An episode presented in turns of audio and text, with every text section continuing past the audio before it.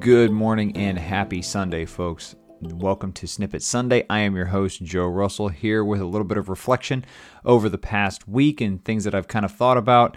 Um, but before we get into that, I just wanted to give a quick update on the book. It should be out um, round about early August to mid August, and uh, we'll give you an update on when it's available on Amazon uh, after that. Um, but just to kind of reflect on this week, I was thinking about what it takes to make a great leader. And uh, as with any good um, leadership uh, mentality, we kind of come down to distilling things into a bit of an acronym. So, what does it take to be a great leader? And I came up with the acronym GIVE, right? You've got to give as a leader. What does that mean? Um, G, genuinely care about your people. This isn't buying them lunch after a hard week or writing them up for awards for outstanding performance. Those are outcomes of what they do for you and the organization. That should be a result of their hard work. Genuinely caring means providing feedback, setting expectations for them, and letting them set the same for you.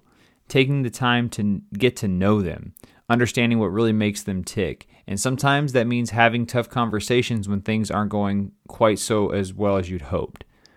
Invest in their development, not just professionally, but helping them understand their values so you can set them up for lifelong success, even if that isn't with your organization. Oftentimes, we want to keep talent or we forget that other people have life goals just like we do.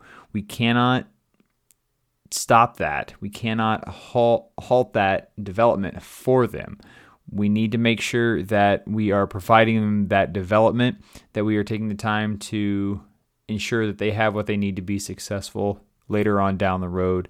Again, even if that isn't with your organization or team. We have to value individuality.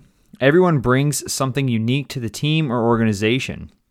Each person has a different and exciting perspective on how they see their contributions to the overall end product or service that your company is providing. You need to nurture that. Allow them to explore ways of getting the job done by setting the standard for the deliverable, not always the process. You need to encourage experimentation and expect failure. If organizations keep doing what they've always done because it's safe, it makes it harder for the company and teams to grow. And this causes stagnation and contributes to employee disengagement, which eventually will lead to people leaving or the company having to shut down or close its doors. Realize that allowing your people to try different things to get the job done boosts their ownership of the process and makes them feel like they are valued and what they provide is valued. Even if they fail, it's a learning experience, not a point of shame.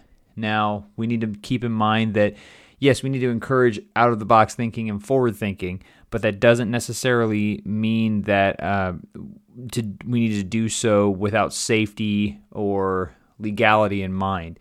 If their experimentation or if anybody's experimentation uh, is delves into the realm of something that's illegal, immoral, or unethical, we need to check ourselves and make sure that we're not doing things that break those tenets.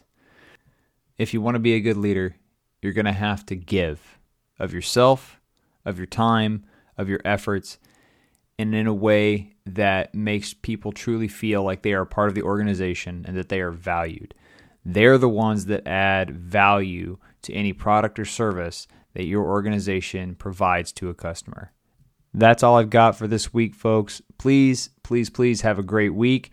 Take some time to reflect on what you've learned this week and as always, if you like what you heard, continue to subscribe and like the podcast as well as provide feedback to me. I'm always looking for ways to improve, as we all should as leaders.